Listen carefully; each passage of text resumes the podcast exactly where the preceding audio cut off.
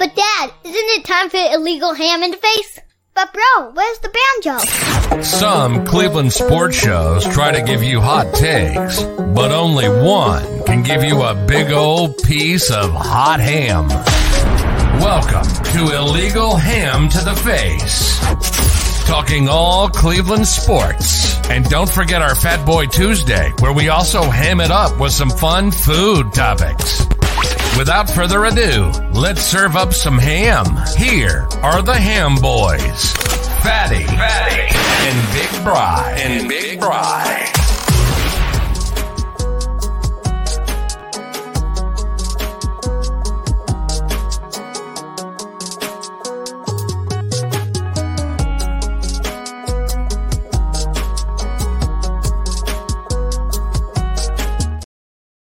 What's going on, everybody? Welcome into Legal Ham to the Face. Uh, I am Fatty. Brian will be here in just a second. He's getting his uh, phone set up.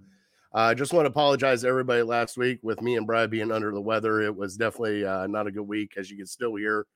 We're both, when Brian gets on here, he's kind of congested too. So if we start barking and coughing and everything else, just bear with us. Um, it was definitely a uh, not a fun time here. We had myself and my kids were all sick and uh, Bry called me Thursday night about an hour before the show started and he sounded like hell and I was not feeling the greatest. So the great thing is though is we didn't have to talk about Seattle and what a horrible loss that was. Uh, even though Brian and I both picked it to lose and Bry's here. What's going on, big fella? Hey man. Um Big Bry fail for being a weak scum fan. Oh boy, here we go. Oh, oh, we can get oh, into that. I would love oh, to. I don't know how much Lord. people want to hear my opinions on it, but you know. Um, so tonight, guys, we will dive into a little bit about the Seahawks game. We won't get into it much. Seems how we're kind of a week ahead. Um, we'll get into the game against Arizona. We'll look ahead to the Ravens. We also got to talk a little bit of Cavs tonight with uh, them getting a little hot right now. Also got to talk a little guards with uh, dare I say, a new manager, new sheriffs in town here in Cleveland, Bry. Mm-hmm. Uh, we'll talk about that a little bit. Fat Boy Tuesday, we're going to recap Halloween. And then there at the end, Bry, we're going to do our top three uh, costumes that we've seen this year. Um, and I got two of them here at my house, which I thought was hilarious because I'm definitely raising a bunch of nerds, but I'm okay with that, Bry. I love them. Oh, I can't wait to hear what they dressed up as this year. Oh, I don't Bry, think I saw any pictures. It was magical. It was definitely magical. But our show is always brought to you by Harold Kheel and Lake Erie APA. Can't thank Harold enough for everything he's done for us in the show, especially the fantasy football stuff. And then also City Dogs Cleveland, which we will be getting into trivia tonight. We do have a new dog to add to the list, uh, and she'll be coming up here a little bit later. Bry's got trivia tonight um, as we start back up on our trivia train. And then, like I said, we're going to be talking Browns, uh, a little heavy on Browns with everything going on with Seattle, with Arizona, looking ahead to the Ravens, like I said. And what better way to get the show started? Uh, Brian, how are you feeling? I'm, I'm good. I'm feeling better. Still got a couple lingering symptoms, but uh, finally tested negative for the COVID today. So, uh, so good to go. Good to return back to work. So, hopefully, uh, hopefully keep progressing, get rid of this cough, and uh, moving forward to the weekend. Talk about a baseball bat hitting you, man! Oh man, I I was the same way Thursday, Brian. It just like it hit me like a ton of bricks. Like I couldn't stop coughing. My throat was just raw. I got home and you and I talked that night, and you're like, um, if we do it, I can only do it for a little bit. I'm like, but I don't know if I can do it. I was like, but the great thing is, is we got great people here that watch us, and we can't thank you guys enough for, you know, waiting a week for us to get back in the saddle, like I said, and just having some fun. So here we are. We're not completely 100%, but you're going to get about a good, what, 70% out of Fatty and about what, about 85 out of Bry? Yeah, I'd say 85, 90. Feeling good. Um, it, it, had it been had it been win against Seattle, I'd have found a way to pull through. Tell you that much. Well, it should have been a win against Seattle. We'll we'll talk about that. I, I'm not blaming anybody, but man, that one hurt, Brian. You and I were talking through that too, just texting back and forth through that game, and it was like, come on. Um, yes, Justin, you are pretty great. Um, I do have to give you credit. You are pretty great. give us all the Bry fails and the Fatty fails and everything else, and little little nuggets here that I get to throw at Bry when you know his team cheats too much, and you know it's fine. I mean, if that's the only way you can get to the college football playoffs, I get it. I get it. It's fine. The, the issue I have is isn't sign stealing in general cheating? So guess, yeah. they're gonna they're gonna ding us for cheating at cheating. I mean, everyone's as far as I know, everyone steals uh, signs. And, and if the NCAA had a real problem with it, do you ever hear about sign stealing in, NFL? Uh, I don't. I don't. Are You know you why kidding I don't hear about them? Because they have uh, radios in their helmets.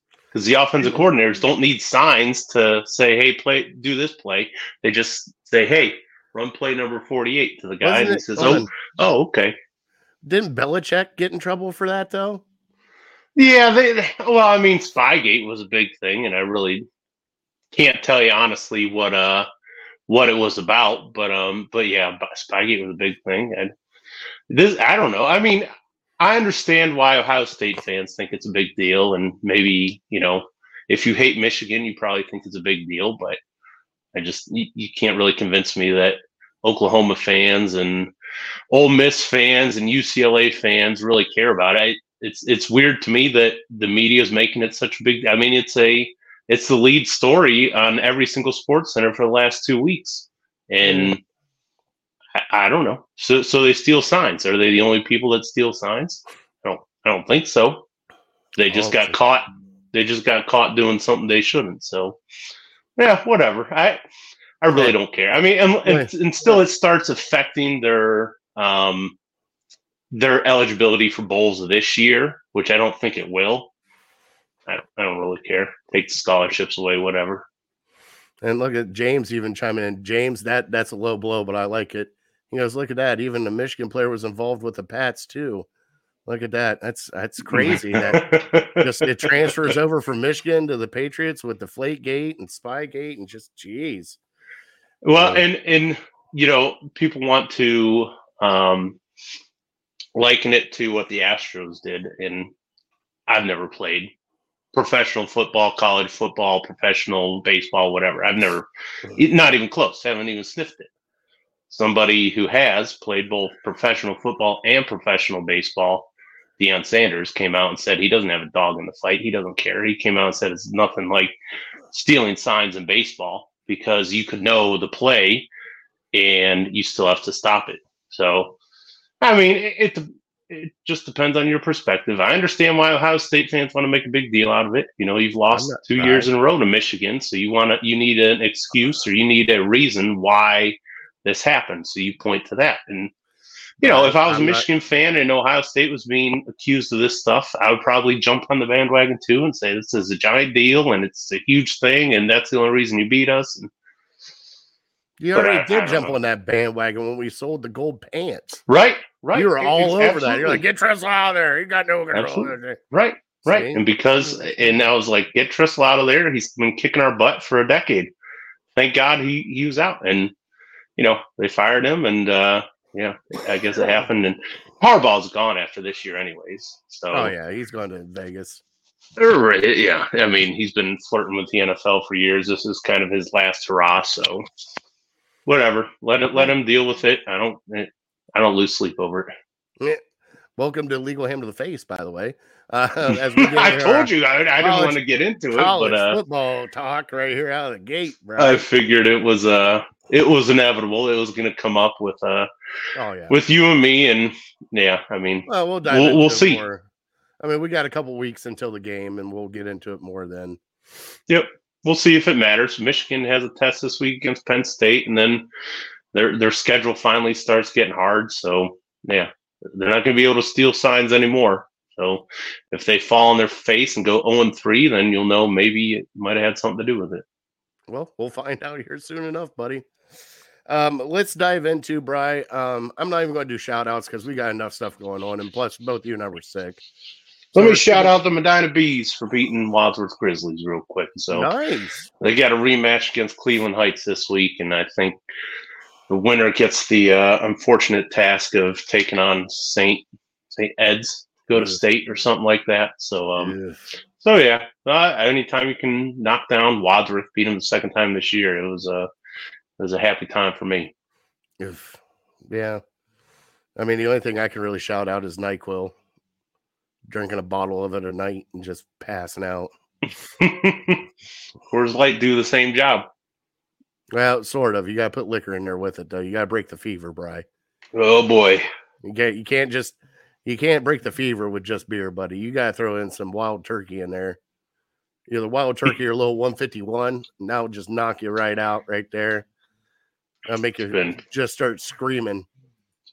I I don't think I've had 151 since I turned 21 years old. Now, when you're a broke college kid and you can only afford one bottle of liquor, you want to get the most bang for your buck. But uh, that stuff is pure gasoline. All right, so now okay, now that we're on the topic, we're going to do a little early Fat Boy Tuesday. Brian, like when you're sick, all right, we're going to get into this because when you're sick, like what's your go-to thing like when you're sick? Like do you got like a tea Food? or or food Oh. or anything of that nature? Like when you're sick, are you kind of one of those people that said, just keep the food away from me. I don't feel good, nothing tastes right. What are you at? Uh, no, you know, honestly, thank goodness, knock on wood, I don't get sick very often. But um, in, in this time, I was I was home alone. My wife went and stayed with my mom and quarantined with her, and I'm just there left to to go through the fridge and the freezer and see what we have. And honestly, since it was COVID, I, I lost my taste, my smell even more than than usual. So uh so I'd be like, okay, that sounds good. Let me try that. No, I can't really taste it. And so, yeah, I, I can't tell you one thing. It's just the normal pizza. Pizza's the answer for every food. Uh, Justice said hot toddy. I, I I mean, if I really do have to give a shout out to anything in Bry, I don't think you've ever had it. If you get a chance to go to Starbucks and get a thing called medicine ball, it's not on their regular What? menu. It's a specialty drink they make, and what it is is it's two different kind of teas, a little bit of honey, and steamed lemonade, all Huh. in a mixture. So it's almost like an Arnold Palmer, but a hot Arnold Palmer. And it, dude, it's it. I love it. My wife got me hooked on it. So anytime I'm feeling sick, I go straight to Starbucks and get me a medicine ball first thing in the morning, and then that kind of opens everything up and clears you out a little bit. But yeah, Wow. Oh. if you get a chance to try it out, I, I'm being, and that's everybody watching. Please try it out because I was kind of skeptical when my wife's like, she goes, "I'll get you a medicine ball." I'm like, "What are you talking about?" She goes, "Just try it." And Was as she the one it- that introduced you to it? yeah, she's the one that introduced it to me. I've never heard of that. Yeah. I'll do it. She's like, she goes, it's not on the menu. You got to ask for it by name, and if they have the stuff, they'll make it. So I was like, all right, let's do it. I'll have to remember that. Uh, hot Palmer sounds pretty good. Yes, it does. Agreed. It wasn't bad. All right, let's get back on track, Brian. Let's get into our. Uh, let's do our trivia. All right. Mm-hmm.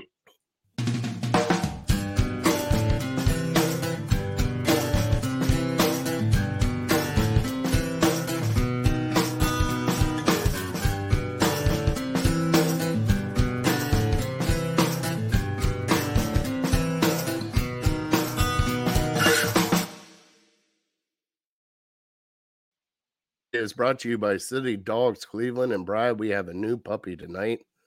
Um, let me bring her up. It is a her, and her name is Miss Ohio.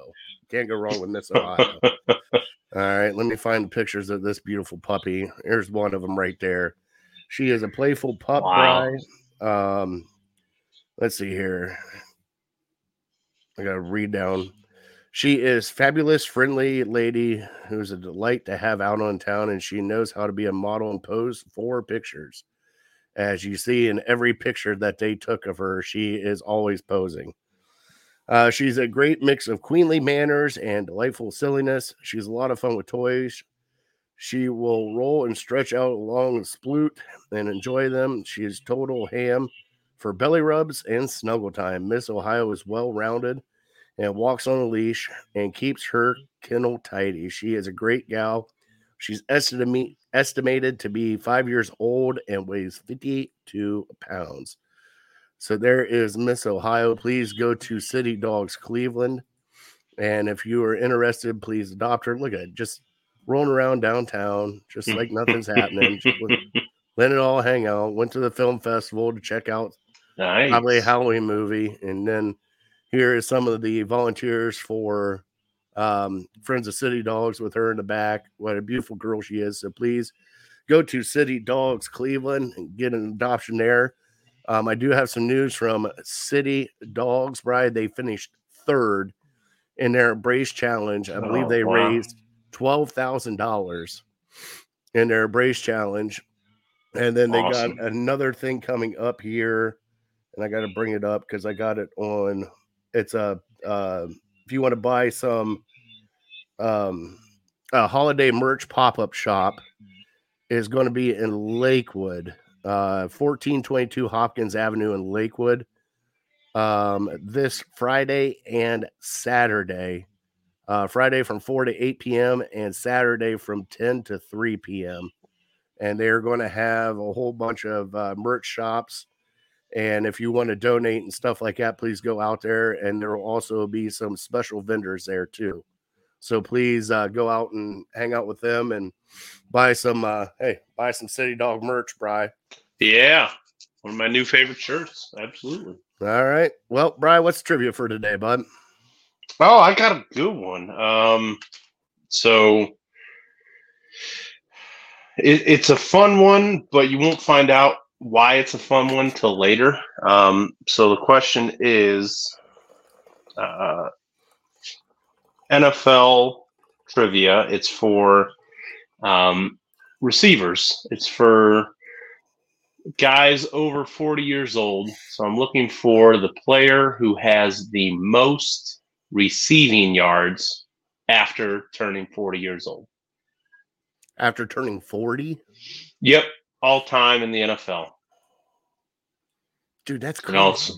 I'll explain later why it's such a fun one. So that like the the initial trivia I think is I'm pretty sure is gettable, but then there's like a secondary trivia that's kind of a lot of fun. All right. All right. I can dig it. I mean, that's, I mean, most of the uh, wide receivers really don't last until 40, Bryce. So, I mean, no, be, they do not. As uh, once you find out later, there's not many. okay. All right. Well, now that Chris is here, we get to bump the music, bro. You ready for some Cleveland headlines? Mm-hmm.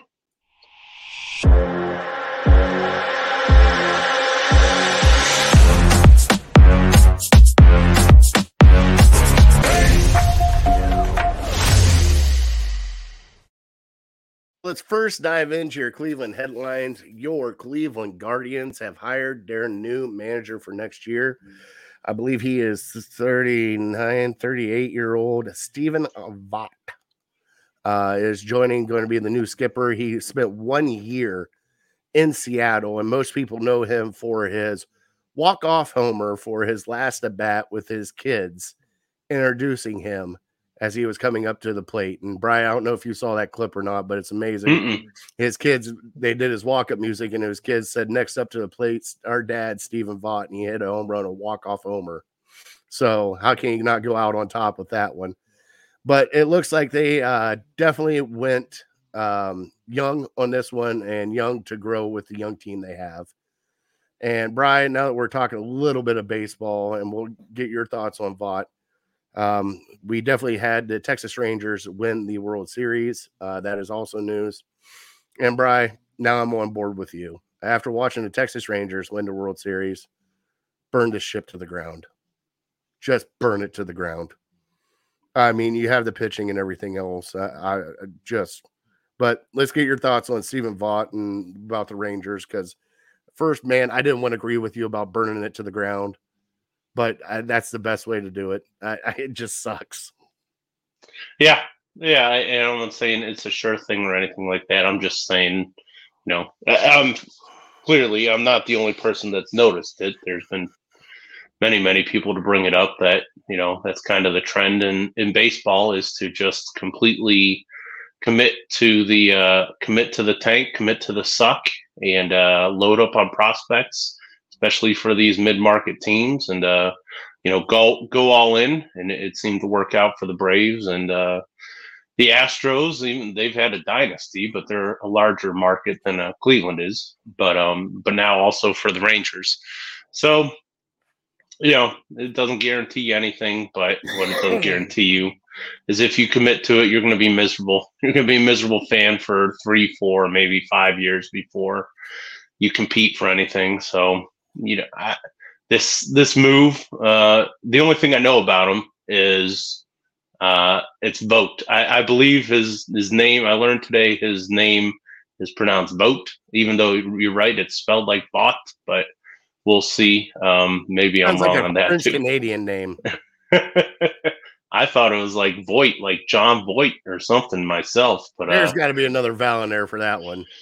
apparently, and I guess he was a, uh, a catcher for the um, Athletics, and he was a All Star a couple years. I've never heard of the guy as a player or a coach. So, but yes, going with him leads me to believe that you, you're not necessarily all in to win right now. Um, and that's why you don't pay a Counsell what uh what he got in the richest deal ever. So um, go with the young guy, let him take some bumps uh, these first few years, and uh, and start to build relationships with these young players, and uh, you know hopefully in four or five years we can compete for something. So that's that's what it looks like to me. Uh, unfortunately, um, you know it, it might be a rough couple years for the Indians or the Guardians. Um, but uh, but they've given us a lot of entertainment over the last several years. But I'd rather have a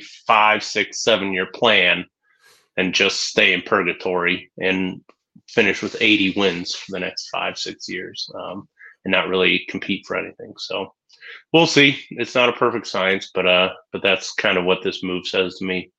Yeah, and you know the great thing is though is Tito's really he's done management, but he's not moving on from the organization. He's going to be behind the scenes, kind of helping out and doing things. So it's kind of nice having Tito still stick around here. Um, Yeah, a- a- and it, it sounds like we're going to have Alomar and uh, Willis sticking around too. So maybe that played into the decision as well to s- to hire Vogt is um you know he's a guy that is willing to keep on these coaches that have been here for a while. now, Brian, let's be real about this. How the hell do you think they could have brought in Counsell after the shit he did to us in the World Series? Like, I'm being serious. Like, I still got a beef with that guy. yeah, I'm guessing it was more about money. Um, but uh, but yeah, certainly the fans that remember was that '97 with uh with Florida. Mm, yes. Um, I don't, I kind of, to be honest, I forgot about that. I forgot that connection as well. But um, but yeah, it, after seeing what he got, there's no way we could compete with that. We need a, we need our stat guy, Justin. Uh, I know you're taking a coffee break right now.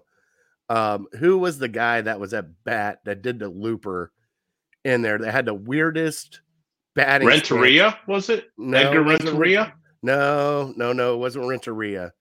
He had like it was like Luis Garcia or something of that nature. I can't think of his freaking name. But he had the- Gonzalez was uh was for the Diamondbacks. Luis he had the weirdest stance ever. Like his whole right leg was out of the batter's box, and he was a lefty. Hmm. We'll find it. know. Justin, Justin or Chris will find it. and Let us know. Yeah, Um, all right, so move on to the Cavs, Bry. Uh, we'll see what happens with the Guardians this year. We're too far away from baseball. It's November. I mean, let's be honest. Uh, but Cavs basketball is going on. Uh, we did get some breaking news that Myles Garrett is now part owner of your Cleveland Cavaliers. Uh, minority share. Um, also, Cavs are getting a little hot right now. Donovan Mitchell is probably, I think he's the leading scorer in the NBA right now. Um, wow, really? I think so. He's he's averaging Okay. serious points right now. Cool. Uh, and they just beat the Golden State Warriors last night, Brian. Which you know, anytime you can beat the Warriors here and send Draymond home crying, uh, makes me feel so much better.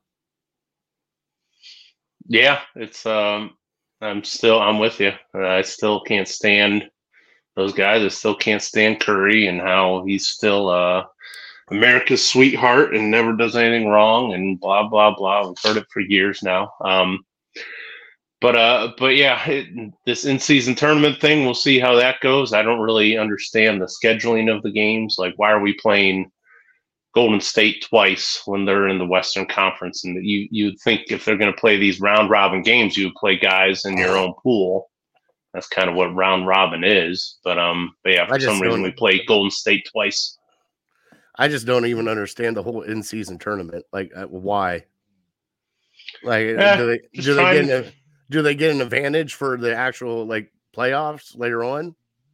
Uh, there's there's some money involved, but to these guys, it doesn't matter. What it is is they're trying to incentivize guys to play and uh, and actually care about games in November and December, which in theory is a good uh, a good way to do it, but in reality, they don't care. They would rather sit and play 50 games a year. If that's the case, cut it from 82 down to 50, like you said, like or 60, and just let them play. Too much money to be made. Nope, they will never ever cut it from 82. No way, not a chance.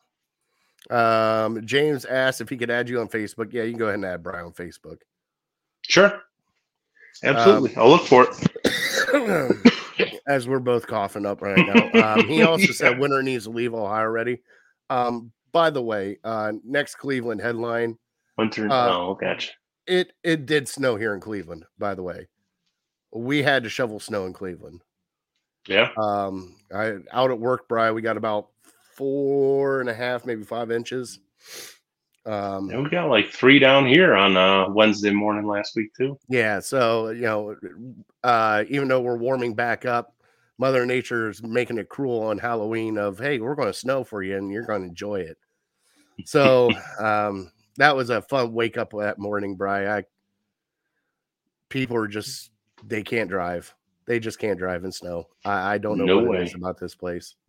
Only get worse. So we've only had a couple bad days in the last year, and uh, yeah, so people people will definitely forget how to how to drive in this stuff. So I just hope it's not too bad. I heard something about a super El Nino or something this winter. I don't really know what Whatever means, the so- hell that means. Nobody knows Yeah, I what don't that know. means. I don't know if that means it's going to be snowy or warm. It's supposed to be like what technically when we get an El Nino, we're supposed to be dry because everything's moving south. But who knows? Who knows, Bry? I just whenever I hear El Nino, I think of Chris Farley doing his Saturday Night Live. skit. Nino. All other tropical storms bow before El Nino. Didn't he have the maracas? when he Classic. was doing Yeah. Yeah. Yo soy El Nino.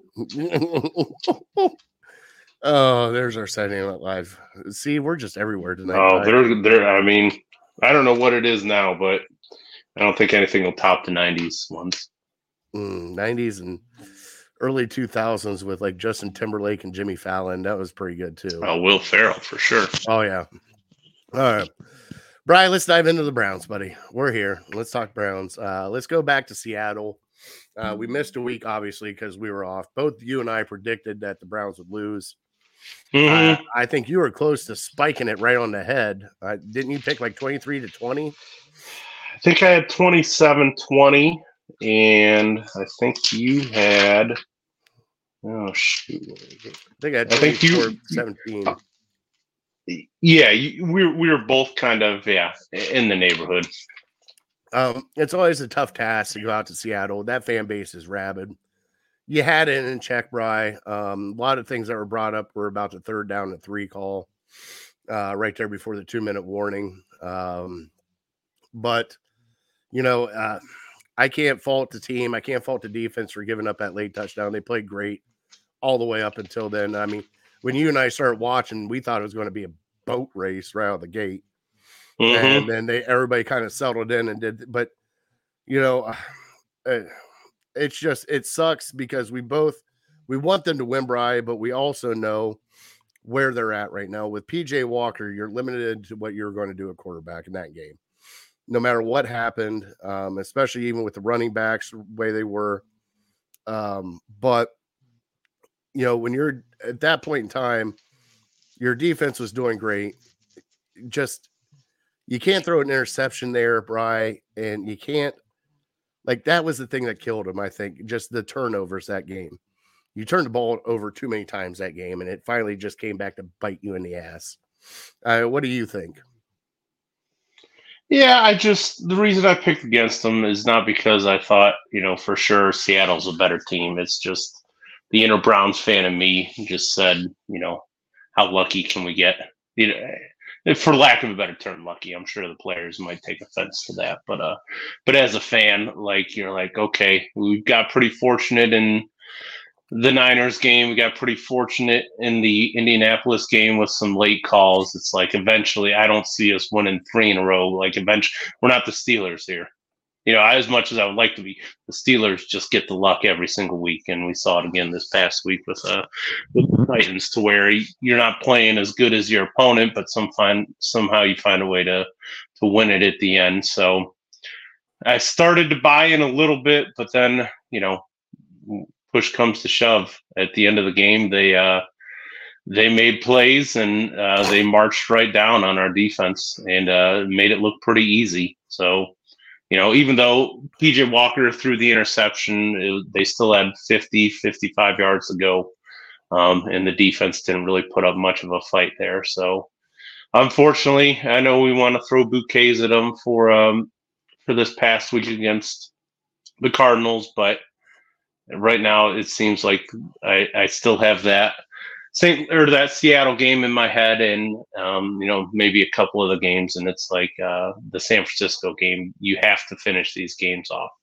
Uh, we've had issues starting slow, and um, you know ending running out of gas or something like that because the Niners and Seattle march right down on your defense, even though they struggled many drives leading up to that final drive. When that when they absolutely had to have it they made plays and they got yards on your defense. So it's a little concerning um, but uh but yeah we'll, we'll see how they go against this week. Yeah and you know you wish you would have pulled that one off. Um good night james. Thank you for joining us bud. Uh appreciate see you, james. It.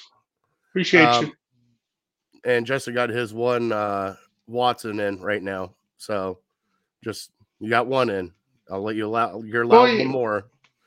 I didn't but, see what he what did he say? He said Walker uh, greater than Massage Boy. Oh, it's understandable. I get uh, people are like that right now, Brian. I, I yeah, I, I, I mean, right. If people, some people have made up their mind, and they're just not going to root for him. I saw our boy Kev posting on uh, social media this and that about this terrible quarterback and then following it up with uh, how great Baker Mayfield was with his throw on Sunday. And it's like, I, I feel bad for those people. You know, I'm a Browns fan. I'm going to root for the Browns. I'm not going to root against their most, probably most important player. Um, but, you know, if you don't like Deshaun Watson, you know, you don't have to root for the Browns. You can go root for somebody else. I mean, I, I guess I, I struggle to understand how you could root against the quarterback and root for the team. Brian, it's hard. I it, it's just all right. We're diving into it, Brian. Oh, yeah, we're, we're, we're okay, and I I know you don't want to hear the money and everything else. I think what everybody was expecting to get out of Deshaun Watson was five year ago Deshaun Watson. He's not that player right now and I don't know if he'll ever be that player again. Right uh, now, see, maybe that's where you and I. Just, I don't think just because he's struggling now, that's how he's going to be for the rest of his tenure as a Brown. Okay, no, I'm not saying that, but we haven't seen it though, Bry. We haven't really seen it. But if you look at his last two games, here we go. Here's his stats for the last two. Now, if you want to include the here, let's do the Indianapolis game, right game Arizona and um, yeah, Arizona 219, two touchdowns, zero interceptions. So his last two games that he started and completed, you know, taking the Indianapolis game out of it because he's clearly wasn't right. Yeah, no, I okay. So. 500, 508 yards, four touchdowns, zero interceptions. Okay, now let's go back to this Arizona game. Okay, yeah. it's his first game back. He's a little rusty. I get that. Sure. Take his name off of it. 19 mm-hmm. for 30, 219 mm-hmm. and a mm-hmm. touchdown. Two touchdowns. What does that sound like to you? Two touchdowns. What does that sound like to you? Sounds like a Baker Mayfield game. Yeah, but but not necessarily I- a bad I- Baker Mayfield game. I mean, I'm- you because but you have there- to. I understand what you're saying, but Brian, we're not. Everybody's expecting him to have like the 350 and four touchdowns and everything else. Right. And Right. I'm just saying, check your expectations right now because he's not there. He, I'm not saying he can't get there, Bry. I'm not saying that he'll never get there. I'm just saying right now, I don't know if he can get there.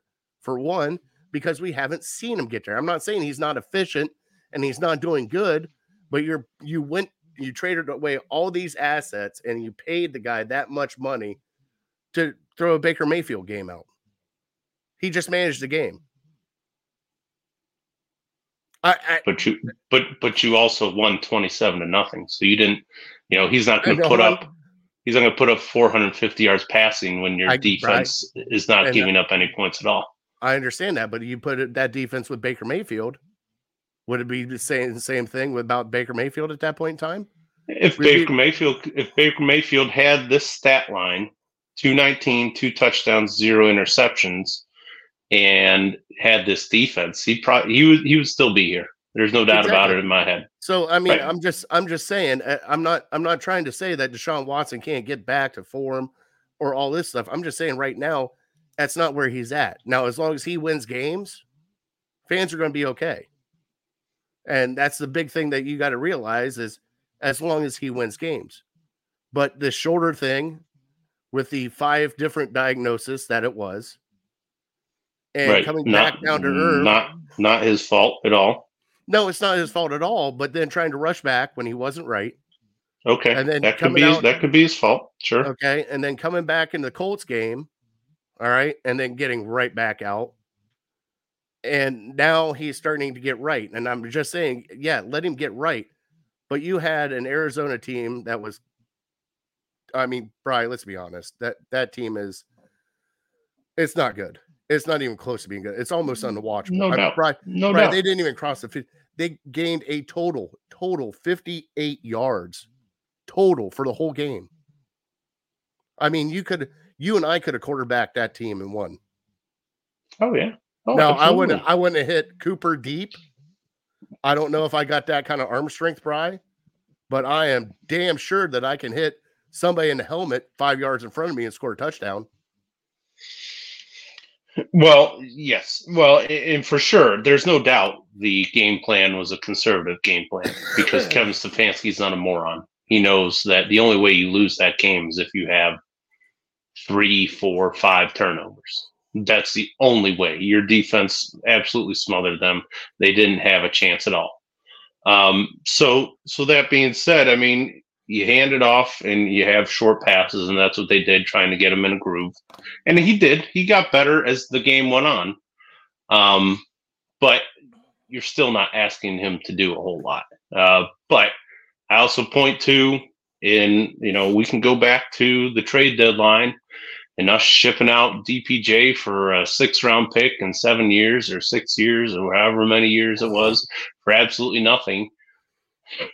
I brought it up a month ago, month and a half ago about comparing our weapons to the Chicago Bears weapons. I think there's no doubt you, don't have any weapons on offense other than Amari Cooper and maybe Njoku. I'll give Njoku credit, but other than screen game and uh, you know catching touchdowns when he's wide open, he hasn't proven to be a steady um, weapon on offense. So I seriously, seriously question moving on from DPJ because I'm not saying he's great. You know, don't get me twisted there, but uh, but yeah, you, you have Amari Cooper and you have nothing else on offense right now. So if you want to put that on Deshaun, you can. Um, you have Elijah Moore, who the Jets gave up on, um, and he still has potential. I believe that. But you have Cedric Tillman, who is playing in his first game. You have, I don't know, 34 year old Marquise Goodwin, um, who's, you know, probably just a gadget guy at this point. Yeah. Uh, you have Bell, uh, who might make a catch a game or something like that, but everyone's saying before he came to the league that uh that he's too slow to play in the NFL. So yeah, I don't know. I and then look at our running backs, and again, they knew at the end of the game we were just trying to run out the clock. So um, you know, they're stacking the line, and this is probably where a lot of these stats come from. But here's Jerome's Ford stat line 20 carries, 44 yards, 2.2 yards per carry. Kareem Hunt, 14 carries, 38 yards, 2.7 yards per carry. Strong, three yard or three carries, nine yards, three yards per carry. So you're averaging two and a half yards a carry, which is abysmal. Oh, I know. Um, so you have zero running game. So I mean, people, I know Deshaun's going to be the lightning rod for uh, everything that goes on with your offense. But you, I mean, you have zero running game. You have you hope that one guy can break one run, um, and Ford has done that uh, one per game or something. But other than that, his other rushes are pretty awful. And then you hope that uh, you hope that Kareem Hunt can pick up some short yardage touchdowns or third down situations. But that's about all he's good for at this point. So you don't have much of a running game, and your only weapon in the passing game is Mari Cooper. So, I mean, we can start there. I know everyone wants to put it on Deshaun, but we can start there with uh with our issues on offense. Plus, you you both your offensive tackles are done for probably the year. There's still hope that Jed Wills can come back, but um, Jed Wills is coming back. Um, they said it was an MCL sprain. It's a bad MCL sprain. They put him on injury reserve. So right now, him and Cameron Mitchell are on injury reserve right now. So you're going to need Newsome to come back. Um, losing Jed Wills definitely, and you know we gave Jed Wills, we all give Jed Wills, and it, it's some of it's deserved, but Bry also some of it is. We've had Joe Thomas for like 13 years. I, I, I mean, it's it, it's hard to judge because he has been doing okay and better. Like he's not great, but he's good. You know what I'm saying? Like it, we've had great there for so long. Uh, my biggest thing is with the offense, Bry, and I, I think this, I think Arizona played them kind of perfect because they did load the box, and they were going to test Deshaun's arm and if it was healthy or not. Um, they said pretty much right out of the gate, we're going to take away the run, and you're going to have to beat us with a pass, and we're going Sure. to have to make sure that you can throw the ball, which is a great game plan for a guy that hasn't thrown the ball in how long. So I mean, I get that. It just it just irks me because you're just the expectations. I mean, we're still Brian, we're five and three, and we're like pulling hairs right now to pick apart this team. And I understand with DPJ gone, they weren't going to pay him at the end of the year, Bry. Let's be honest. He wasn't going to be on this team. right, this year. right. So they did whatever they could to get a pick out of him, which I get it, even though it's, you know, a 20, 38 pick, six round pick, or whatever the hell it is. Uh, It's just, you're just expecting Deshaun to elevate everybody. And we're not, he's elevated one person. Amari Cooper looks freaking great with Deshaun Watson, Mhm. but everybody else doesn't. And it's like, how can everybody else not look great? And there's a couple times that he dumped some passes down to Ford, which will help out. I'm glad he did a lot of those, but the game plan, like you said, was kind of conservative for him. Didn't want to break him in too much. They did do a couple deep throws, but they wanted to keep everything between 10 and 15 yards. Bubble screens to the tight end, all that stuff. And God, Bry, I got I gotta say it now. Um, now that we started tight end screens, I gotta get off tight end screens, Bry. Um, they scored a touchdown on a tight end screen. They scored two touchdowns on a tight end screen. Actually, was it two touchdowns or just one? It was one and then a big gain on a tight end Um, screen. The Njoku touchdown wasn't a screen, but he, he just went right to the middle of the field and nobody was around him. Jesus Christ. You know how hard that was for me to swallow that down, Bry. Like I'm sitting there watching it, and you're like, "Holy shit, a tight end screen!" I'm like, "No, flip the table, don't throw." Oh shit, he scored. All right, all right, that was a good call. Good call.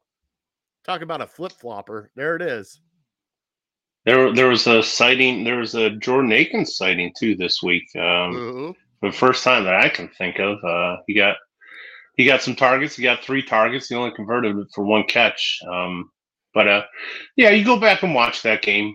I'm not sitting here and saying Deshaun played A or A plus or you know probably even B plus. He's somewhere B C area. Um, because because he had some bad throws, but you go back and watch that game. We had how many throws that uh that hit our guys' hands, and you know they weren't great throws, but they were low or something, maybe a little off target, but they hit their hands. So they're not really doing him any favors at this point. But um, but yeah, you expect your guys to make those throws. It's just it's frustrating to me because I don't see anybody else other than Njoku. Um, you know, he's making some plays. I don't want to take much away from him, but you know, probably half of the plays that he makes are those tight end screens that you love so much. But um, but yeah, it would just be nice to find a way to get Elijah more involved. And I'm not smart enough to know who you want to put the blame on for that. If you want to put it on Deshaun, if you want to put it on Kevin Stefanski, um, you know, I don't know that. But one thing I will, I'll give Kevin Stefanski this. Um, I saw this stat uh, after the game. He, Kevin Stefanski, believe it or not, is 18 and seven after a loss. 18 and seven. Now, you know, to put it in perspective, that's third best winning percentage all time after a loss, behind like John Madden and, and one other guy. So, yeah, give give Kevin Stefanski credit. You know, as fans, we're always kind of looking to rip somebody, and um, you know, it was an easy game. I'm not going to sit here and say that uh, that this was a super difficult game. It was almost a boring game to watch. Um, but uh, but give them credit. Give these guys credit for for executing the plan. And you won freaking 27 to nothing. If you're not happy with a 27 to nothing win, it was a 13 point spread, so you doubled the spread. Even though it was a giant spread, you doubled it. And you know, we're looking like morons for not taking the under because should have known that uh that the Browns defense would have held Clayton Tune to pretty much nothing. Um, but yeah, if you can't be happy, uh, a 27 to nothing victory, maybe, maybe go find a different sport or something. You're just kind of, you know, to me, you're just a miserable person. I, I know everyone wants everything to be perfect. Everyone wants to have see the CJ Stroud uh, uh, effort of 470 yards and five touchdowns. And uh, you know, if you don't see that, then you. I saw after the first touchdown to Amari Cooper, where it hit off the dude's head, and then Amari kind of grabbed it for a touchdown they cut to that fan. I don't know if you you saw this, but they cut to a fan and he's just sitting there and he's just looking he's looking like somebody just shot his dog and he's just he's shaking his head. He's got and he's wearing Browns gear. You're a Browns fan. Your team just scored a touchdown and you're upset. Give me a break. Go root for somebody else, please. I mean, I'm just some Browns fans are really really making me kind of sick at just how they're reacting to a team that's five and three and you know, knowing what we've gone through the last 10 years and you're not happy with a five and three team, give me a freaking break. Well, uh, if you listen to 923 in the morning, Brian. Yeah, yeah, yeah. Sometimes I haven't the last couple days because just because I've been, you know, sitting at home. But um, so they were yeah. talk they were talking about that guy and what it was. I, I, rewound it and I showed my wife. I'm like, look at this a hole. you know, he's wearing Browns gear. Now he was with somebody who was wearing uh uh Cardinals gear, so maybe he wasn't a true Browns fan, but I'm like, dude, you got front row seats, it's a beautiful day, and your team just scored a touchdown and you're not happy. Get a life. Well, hey, he he cheered okay, so they came out, he did cheer the touchdown, but when they panned over to him, his explanation was he's had those seats since 99 he, he just die hard right up front and everything else. He said his explanation was was watching that throw and it hit the helmet if you watch behind the safety was breaking. If it didn't hit that guy in the helmet that would have been a pick and probably a pick six the other way because the safety was breaking on that pass because the safety read it. But since it hit that guy in the helmet and popped up he said he goes normally we don't win those. He goes i was just in shock that it finally went our way and just went what? So not good, not good enough not good enough for me. You see your team score a touchdown. Your first thought shouldn't be what might have happened. You know oh hey we scored a touchdown but our quarterback could have got sacked and he could have got stripped and they could have returned it for a touchdown you, know, you i mean it, like as like it's just your mentality as a Browns fan and where your expectations are at. If you want to enjoy the ride, you're going to be happy for every single touchdown. But if uh, if your expectations are we have to see 2020 Deshaun Watson, and if we don't, I'm going to be a miserable person. Then I'm sorry, you're probably going to be a miserable person. Chris said he goes I immediately thought fantasy football, and he was going against Amari Cooper. That's yeah, a lot of people thought. Eh, that that would have been an acceptable one, but still, you, you don't. I've gone again. I got killed by Nick Chubb plenty of times. I lost this week because I was going against the Browns defense. They scored 33 points. Wasn't bummed about it at all. Yeah, I just can't make everybody happy, Brian. You just I gotta know. realize that. It was just it was. I'm sure the nation was laughing at us because uh, look at look at these curmudgeon Browns fans, and you know anybody who's listening out there. That's he doesn't represent everybody. Now, I did last week tease that there's Browns questions on the rise. And I finally Mhm. broke down and told Brian those Browns questions. And I want everybody to tune in next week, next Tuesday at 7 p.m. Tune in next week and I'll ask those Bry those questions. And we'll see what he has to say and chime in in the comments and see what you guys got to say about it. Because it's it's has to deal with the entire Browns organization uh one as a whole and then as parts and pieces so tune in Bry thought it was very uh it was a good question which i thought nobody's really asked it so we'll see what happens um brian let's get into our players of the week brian and and you know something we're taking defense off the board because Okay. the whole the whole defense just deserves the game ball I, as a whole i mean you had uh, seven sacks, Bry. What was it? Seven sacks. Delpit was leader at eight tackles. Uh, Dalvin Tomlinson had two and a half sacks. Um, it just the defense just played unreal. And granted, yes, you were going against a rookie quarterback and a very beat up offensive line and a shitty team.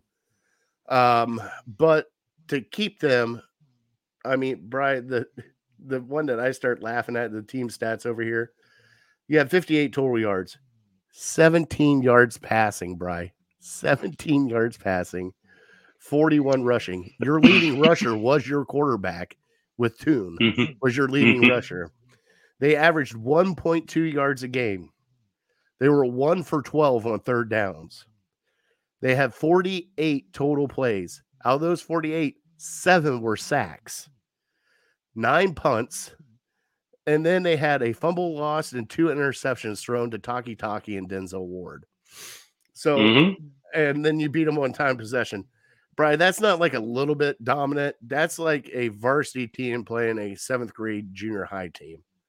They just put the woodshed to him, and Jim Schwartz just went after him. And uh, from what I was told and what I heard through the grapevine, is he was pissed after that Seattle game and ripped into everybody after that Seattle game.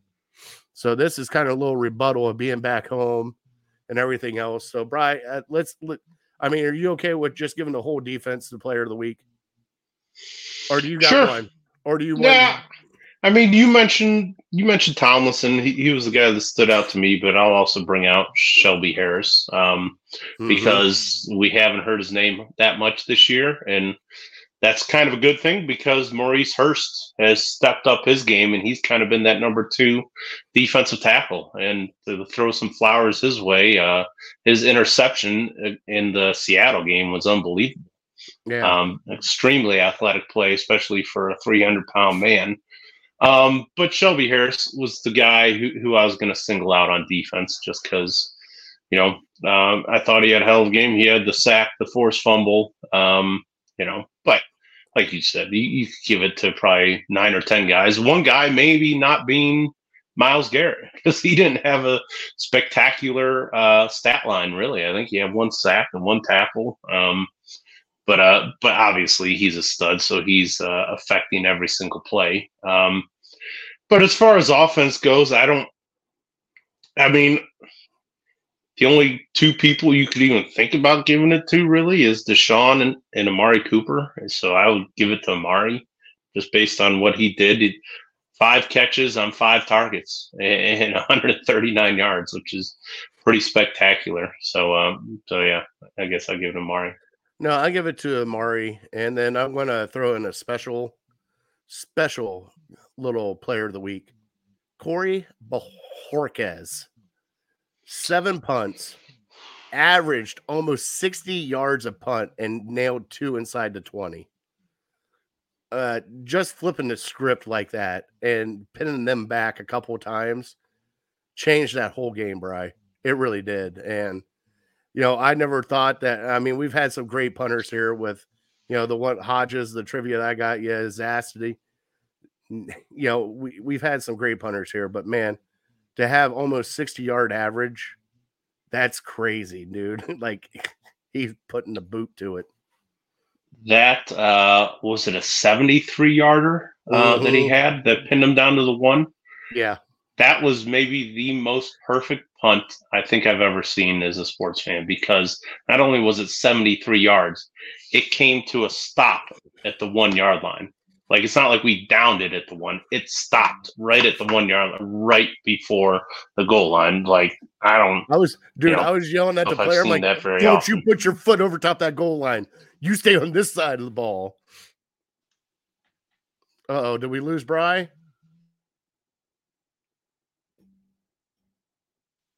I think we might have lost Bry for a little bit. Uh, oh, nope. I hear him coming back.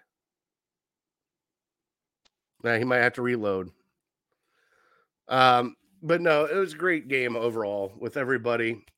Um, you know, we needed this win right before the Baltimore game, which we'll dive into the Baltimore game. I mean, I'll go first. Um, Baltimore is going to be a tough matchup. Um, the one thing that uh, Baltimore has got. They're playing straight up elite football right now. Their defense is playing great, and their offense is just on a different level. Um, Brad, did we lose your camera? No, there he is. Got it. We're back. All right. Um, talk about Baltimore now, Bry. Um, going up against probably the top NFL team right now. They're playing great. Um, they're coming off of a big win. They're going to be at home. Uh, the one thing that this defense has had problems with is mobile quarterbacks, Bry. Um, every game that we played that we have been kind of suspect is a mobile quarterback, whether it be Gardner Minshew moving out on us a couple times. You know, it just we got to figure this out, Bry. We got to beat Baltimore. Um, and then we got the Steelers afterwards. Uh, the three things I'm looking forward to the Baltimore game, Bry is if your defensive line can keep this up. Your defense has got to travel this game. Don't know what your offense is going to do and what you're going to muster, but your defense has to play elite again and not like a little bit elite, historic elite at this game.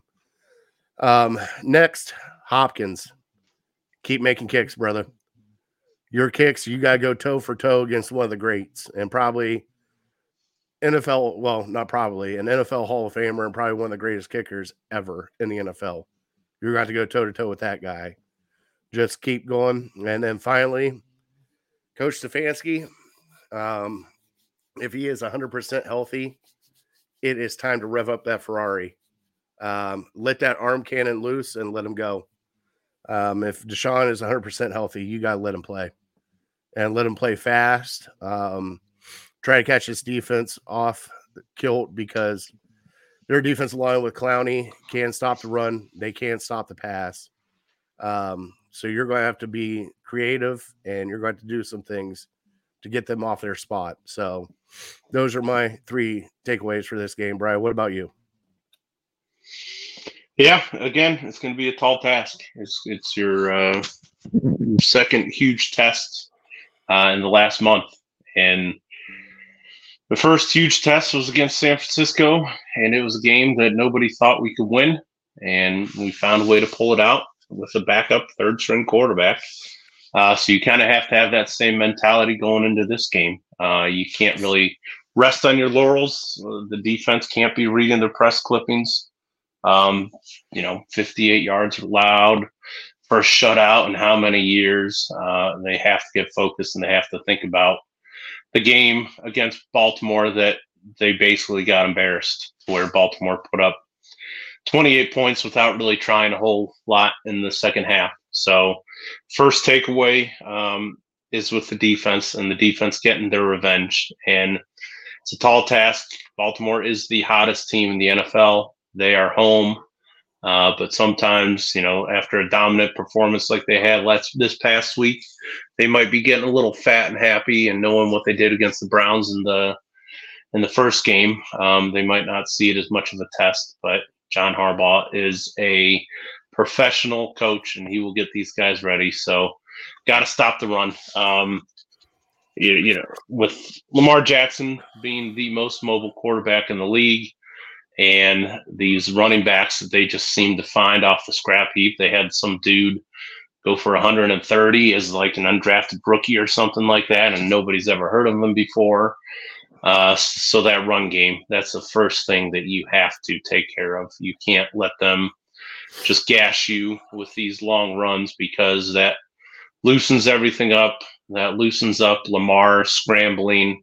Um, you know, his third down scrambles. He's like Mahomes. You know, if he gets a third and eight, third and nine, and he picks up 12 or 13, that's just a dagger to your defense's heart. So we got to limit those um, on defense. And then on offense, we have to be efficient.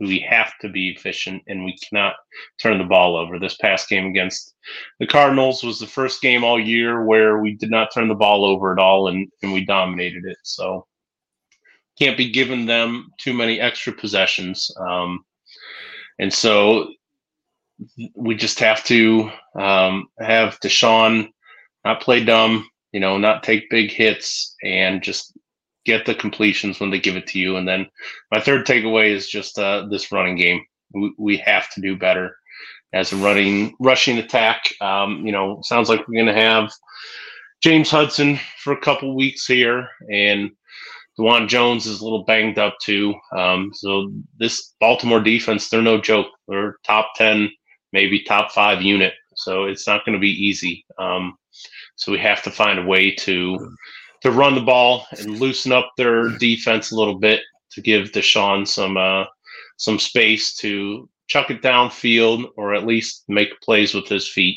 Um, so yeah, you can't be averaging 2.5 yards carry again because probably won't end well for you you do that. No, no, it won't end well at all. Um, Brian, what are you predicting for this game? Because I'm kind of I'm I'm torn. I, I I want the fan in me to just be a fan and just you know ball out, but I'm also kind of stuck where you're going against a really good team, Brian, at their place. Yeah, I, I, you know, I'm trying to be optimistic, but Browns have to show me. And I know we didn't have Deshaun in the first game, so that's kind of why uh, why we got our doors blown off. But the defense is going to have to prove to me that they can stop a Lamar Jackson, and I think they can. They've done it in the past, so it's not impossible. But um, but yeah, till I see it, I'll kind of uh, lean towards the Ravens being at home. Um, I'll I'll give a score. I'll give thirty to twenty, Baltimore.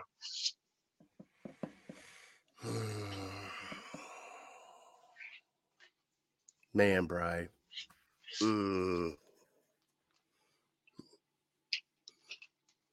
You know something? I need a signature win this this season, Bry. They need a signature win this season. pull the upset. I'm going to go Browns 27, Baltimore 24. Uh, nice. With a Hopkins walk off. Wow. Wouldn't that be something? How about, hey, let's put it this way. If I get close to this, Bry, if I get close to this, a Hopkins 52 yarder walk off. 52. All right. And we'll see what happens. I got to make it. You certainly can do ground. it got to gain some ground on you, Bry. Um, I hope you do. I really do. I just I think this defense, if they could shut down Mark Andrews, Bry, and stuff the run like they're built right now, I think they can do it, Bry. I really do. Now I think it'll be a close game. I don't think it will be a blowout. I think I think it'll be back and forth. I don't see Baltimore running it away from us. But damn, uh, it's away, Justin. We're playing at Baltimore. We'll see what and, happens. and don't don't forget, Lamar Jackson stayed remarkably pretty healthy this year, and Yeah. um, I know a couple years ago we knocked him out of the game. You know, he had those intestinal issues or whatever he wants to call them uh, on the Monday Night Football game. So we're a physical defense. We're, we got to hit him. We got to hit him, and we got to make him feel it. And you know, if you can do that, if he, he has to exit the game for a drive or two or three, that could swing the whole game. So, um, so yeah, hit him, hit him, hit him, keep hitting him, and uh, and he'll feel it come the fourth quarter. You just gotta, again, start strong and finish strong. Uh, that's what the defense needs to do because they cross half across midfield, they're going to have a chance at a kick. So, so you don't want to let them do that, and you know that means they only have to get 25 yards after the kickoff to have a chance at it. So the defense is going to have to bring their A game. And I gotta thank LA for the thumbs up. so and thank you for the like on our show, LA. I appreciate it. Um and Justin has either 28 to 30 or 30 32 Cleveland. Wow, he's picking Cleveland this one, which is a shock Interesting. Justin. We're getting through to him. Look, I'm the negative that. one in the group. Wow. Wow. well, Bry, uh, we're getting here towards the end of the show, and you know what it's time for? It's time Yeah. for your legal ham to the face fantasy football update. As we're all coughing and hacking up. Sorry. This week we are starting to thin out the herd, Bry. Here we go. Starting down at the bottom, you have Joe have Bear always next year beating Team Big Rod 147 to 145.02. What a matchup that was. You had the Portage County Prostitutes beating up on Team Big Meat 122 to 86. You have the Honky Cat beating up on Big Bry 119 to 115. And Bry, I saw the score. She had a person not even score any points and still beat you. Justin Okay. Herbert. Justin Herbert screwed me. I, I know. I Seven know. points. Hey, Uh, your he's, your he's gonna beat quarterback. You. Your quarterback should not be your least scoring uh, person on your team, but he was, and so when that happens, it's not a good thing usually. All right. Then you have Harold Kheel against the Dog Pound Boys, beating them up 120 to 69. Not good for Craig Foster and the Dog Pound Boys. Woo! Then you got the Span Clan beating up Hot Dog is a Taco. Say it loud. 131 to 91. And then Elijah Moorhead beat up on Phil McCracken 110 to 93. Wow, So Phil here is your- Here is your leaderboard right now at eight and one. You got the Honky Cat. Harold Yep. Kheel is in at seven and two. Six and three is the Phil McCracken. And then we have a bunch at five and four. Big Bry, always next year. Span Clam, Elijah Moorhead. Uh, we have one at four, four and five, which is the Porter County Prostitutes. Two at three and six. Dog Pound Boys and Team Big Meat. Justin, hot dog is a taco coming in at two and seven, and Team Big Rod at one and eight.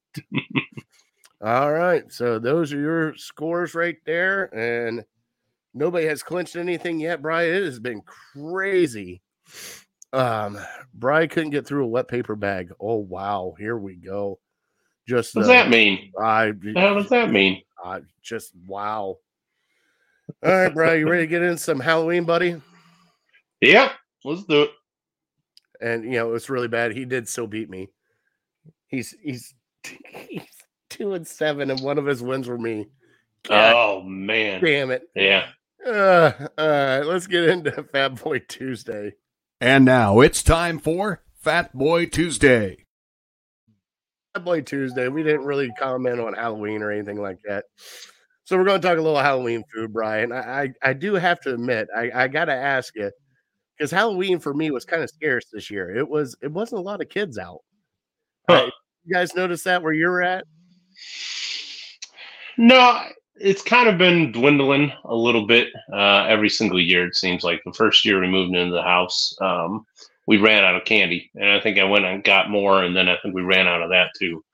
Um, so they, uh, maybe the kids are just getting older in the neighborhood we're in. Um, maybe it's a weather dependent thing, but uh, but yeah, it seemed like uh, the last couple years we've bought in maybe three, four bags of candy, and, and we had about a bag left at the end of the night. So yeah, a little scarce. I mean, it's a bonus for you though, right? Not when you've been sitting at home with COVID for four days. you just mow every time I go past that bowl. I'm like, oh well, okay, they're just tiny little pieces. I'll grab three of them. Just Not yeah, good. Just why don't you just bring in the bowl? I could see you now in the recliner with a bowl on your stomach, and just one at a time. Just oh, look at that, honey. I had to clean up all my wrappers on my coffee table before my wife came home. Let's see It was Justin, starting to get excessive. Justin said he gave out four bags of candy, but he gives out massive handfuls, even filled up two buckets on the third Sheesh. hour. Wow, I gotta come. To, like I, I miss the days of like the full size candy bars. I mean, you found Oh, a yeah. neighborhood that gave you full size candy bars. You were at that neighborhood all the time. Um, I, I can still remember the one house in my neighborhood growing up that would give them out. Yeah, absolutely. so the boys made out like bandits this year, Bry, and not like a little bit like bandits. Man, oh man, did they just? And I mean, it was all sorts of different candy and suckers and everything. Like Hope and I even got suckers this year. One of the kids was handing out uh, candy, and they're like, "Oh, here, have a sucker." I'm like, "All right, thank you," and you know, kind of went along. But we just did, you know, we kind of go up our up and down our street because we got a really long street, but Mhm. in every house. The boys came back with two huge bowls of candy. But um, our neighbor said that they didn't really have that many kids stop by. So I was kind of curious because it just seems like every year it gets a little different uh, with, you know, trick or treaters. Because, I mean, as kids, you know, back in my day when we used to do it, you know, you get a pillowcase and you just walk up and down the street and, you know, like, but I mean, that was the thing to do when you're around their age because my boys are 10 you'd love to go trick or treating.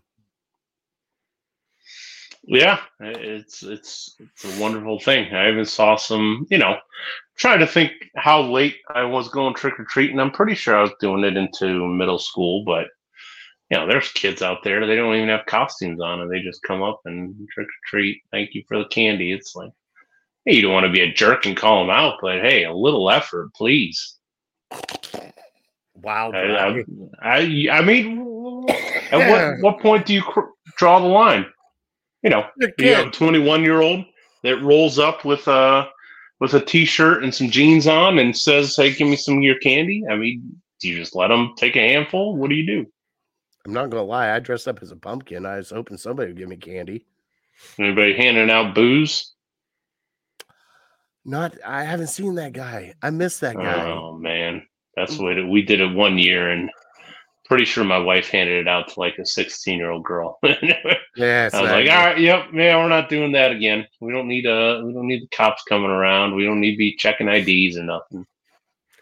No, God, I miss that guy. He hasn't been out. I, I don't know if he's not feeling well or not wanting to do trick or treat or what, but man, that guy was amazing. And for those people Yeah. that don't know, there's there's a gentleman. Uh, I'm not saying where exactly he lives at, but he is the nicest gentleman I have ever met. Gives the kids decent decent candy, and then has a bottle of Jose behind his back and pours the adults shots as they walk along with the kids. So everybody gets a treat while they're going through. So God, I Mhm. miss that guy, Bry. But we did our um uh Hope and I just enjoyed the night out with the kids. Just I mean, they're big enough now that you kind of just let them run and just have fun and everything else. And you know, you were asking um what they were for Halloween. They were Mhm. chess pieces, Bry. My kids are nerds, and they were Chess were pieces. So Alexander, they? Alexander was- a rook, and Charlie was a king. Oh man, Charlie got to be a king, and Alexander had to settle for a rook. Well, no, that's what he wanted to be. It's It not was- fair. It was either a rook or a knight that he wanted to be, but he wanted to be a rook. So the entire time, like they even went to school in these outfits, Brian. I'm laughing my ass off because I, have you played chess before? Oh, absolutely. So you know what a, how to castle, right? Mm-hmm. Okay, so they were doing that in school. Alexander Center goes, "Yo, bro, it's time to castle." And then next thing you know, they start moving. Charlie gets on the other side. We're castled. I'm like, oh my god. Kind of, kind of funny, kind of cool. I was like, and I'm just sitting here. I'm like, God, I got nerds. I'm all right with it. I love them, but I got nerds. Embrace it. Embrace got- it. So got- were these were these homemade outfits or did they No. order them online? So we got them online. We got them from Amazon, and it was they had um the chess uh t-shirt, like a chessboard t-shirt, and then it was like a hat that they would pull over their head and it would stand up. So they were just like they dressed in all black and just went out and they were chess pieces. Do they have do they have every single piece? Like can you be a pawn? Can you be oh yeah, you could be bishop? whatever. hmm Okay. Interesting. kinda Do they have white and black ones? We can't get into that on this show, Bry. Wow, really? Well, Huh. it's not. It's not that they. Yeah, I mean, come, all right. We're going to be honest on this show. Can't really be a white king because people look at that little hood on top of your head and think something else. Like, let's be honest. Right. Oh, that's terrible. But I mean, that's what it was. I, mean- don't I I don't know. I don't know what these hoods look like you're saying. Hold on. Let me- are they are they pointy is what you're telling me? Hold on. We'll bring here. You keep. You keep talking. You talk about your candy and stuff, and like, Oh, jeez. I'm the one candy that I kind of forgot of that um that my mother-in-law brought over and was at the bottom of the bowl. We had just a couple of them. Was the Take Five bars? I don't know if you've had those in a while, but vastly underrated. Um, Reese's has bought them out, I guess. So they make the Take Five bars with the peanuts, uh, the peanut butter, caramel, pretzels, and I'm I can't remember what makes them five milk chocolates for. I don't know what the fifth one is, but uh, but yeah, fastly climbing up my uh my candy bar rankings. They've been good. Few I've had. all right, I'm going to load up the pictures here, Bry. Um, the great thing is, is I could do this. As you can see, the fatty cam is now into um our area. Let me load up uh the boys' pictures. So, oh, well, might as well go with that one.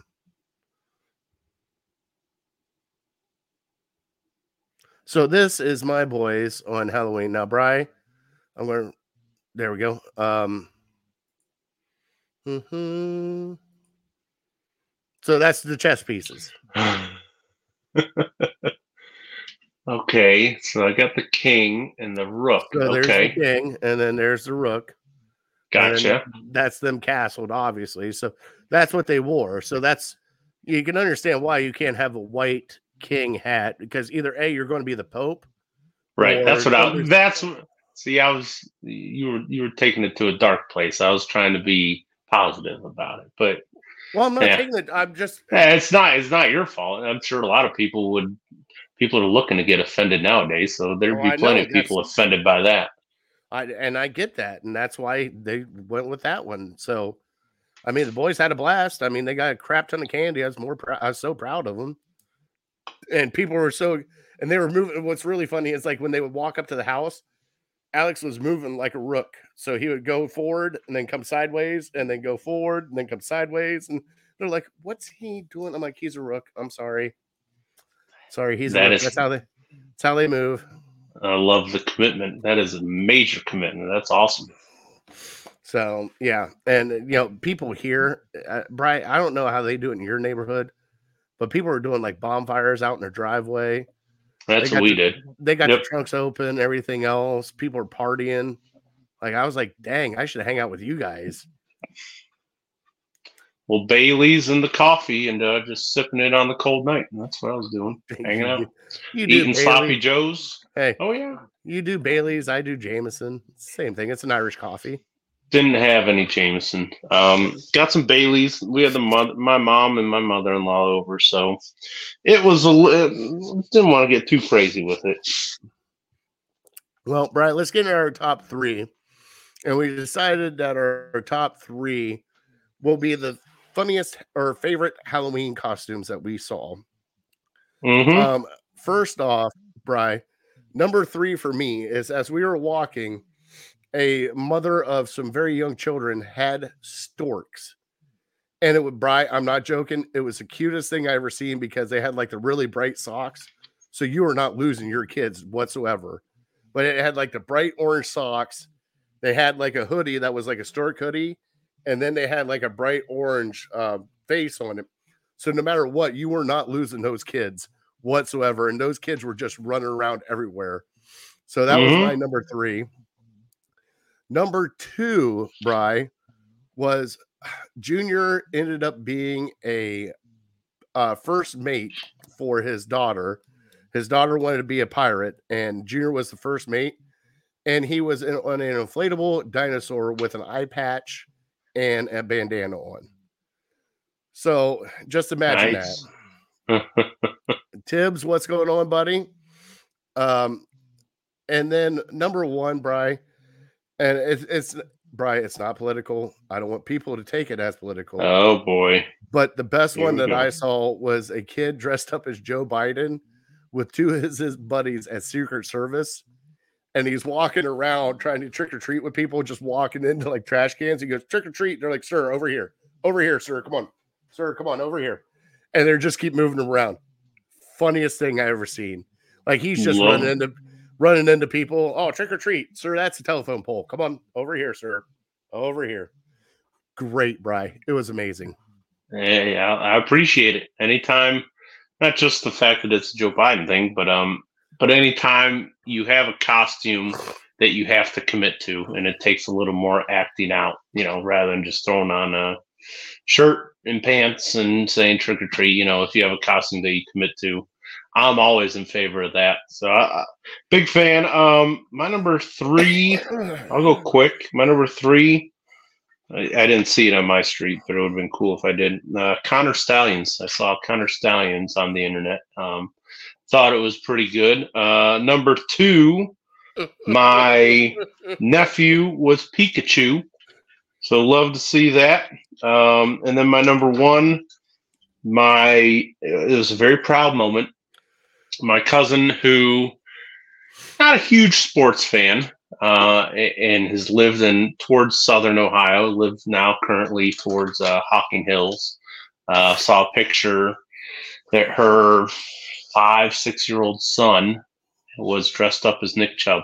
So Oh, awesome. that made me that made me very proud because like i said i don't think either his mom or his dad are giant browns fans. Obviously growing up in northeast ohio they probably were but so yeah.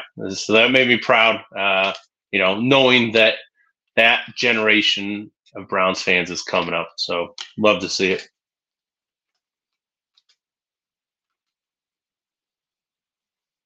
Uh-oh. Guys. And it is unmuted now. There we go. I'm back. gotcha Um, okay Let's get to our trivia answer, Brian. You asked me who was the leading receiver over 40? Who who has the most receiving yards in the NFL after turning 40? Um, It's shit. gettable. It's gettable. Don't overthink it. Is he a Heisman Trophy winner? Nope.